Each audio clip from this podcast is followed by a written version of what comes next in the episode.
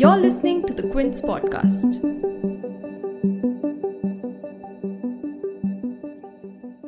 ये जो इंडिया है ना यहाँ why are we allowing haters to gradually occupy center stage?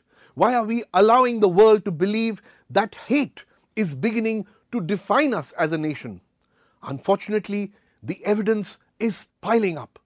11 men convicted for the gang rape of Bilkis Bano and for the killing of seven of her family members, including her three year old daughter, who were freed after serving 14 years of their life sentences. Why were they garlanded and felicitated after their release, almost treated as heroes?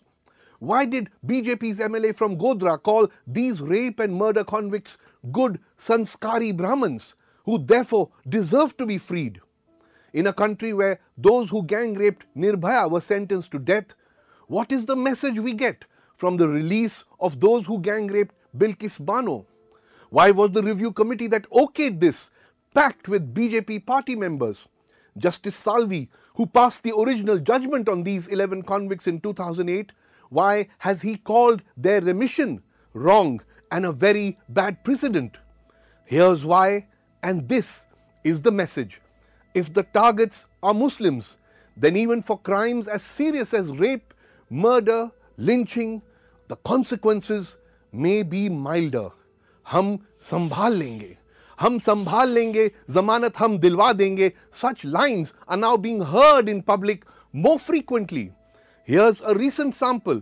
Listen to former BJP Rajasthan MLA Gyandev Ahuja.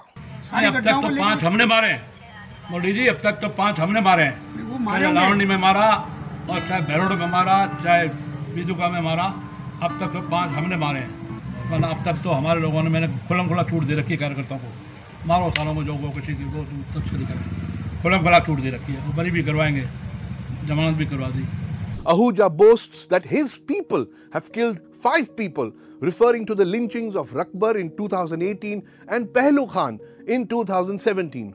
He says he has given a free hand to his party workers, and if caught, he will get them bail, he will get them acquitted. Bari hum karwaenge, zamanat bhi hum dilwaenge. The same message, hum sambhal lenge. Here's another recent example. On 31st July, Sachin Pandit and Shubham Gujjar, two men who allegedly shot at MIM leader Asaduddin Owaisi's vehicle during the UP elections in February, were welcomed by multiple right wing Hindutva groups when they returned home after getting bail. Are we allowed to ask why these two men were not arrested under UAPA? Not charging them under UAPA obviously made it far simpler for them to get bail. It is again the same message. Zamanat bhi karwaenge, hum sambhal lenge. And what was being celebrated? The alleged crime of shooting at a Muslim politician, celebrating violence, celebrating hate. No wonder then that the fan following for Nathuram Godse is also growing. Some years ago, Godse's birthday or Gandhiji's assassination would see four or five cranks standing somewhere with a small banner and the media would ignore them. But on 15th August this year, in Muzaffarnagar, with Nathuram Godse getting pride of place, this was the Tiranga Yatra of the Akhil Bharatiya Hindu Mahasabha. Not four or five cranks anymore, but hundreds. Glorifying Godse on a day that we celebrate Bapu's gift to India, its freedom. Hundreds openly celebrating an icon of violence. Or then again, why are some of us cheering for another new icon of violence, the bulldozer? Bulldozers decorated with banners of Yogi Adityanath saying Baba ka bulldozer at an Independence Day march in New Jersey, USA. Similarly, a Madhya Pradesh BJP MLA brought out a dozen bulldozers to celebrate Chief Minister Shivraj Chauhan as bulldozer Mamaji. While the bulldozer demolitions claim to be targeting illegal constructions, most homes and shops that have been bulldozed in BJP ruled states have belonged to Muslims. The message again is clear. The law of the land may now be used unequally to target Muslims. अपनी जगह समझो और संभल के रहो. It is also no surprise that two days before 15th August, a group of extreme right wing sadhus shared their version of a constitution for a so called Hindu Rashtra. Nobody gave them the right to represent crores of us secular Hindus. But still, there it was. And the key feature of this constitution was no voting rights for Muslims or Christians.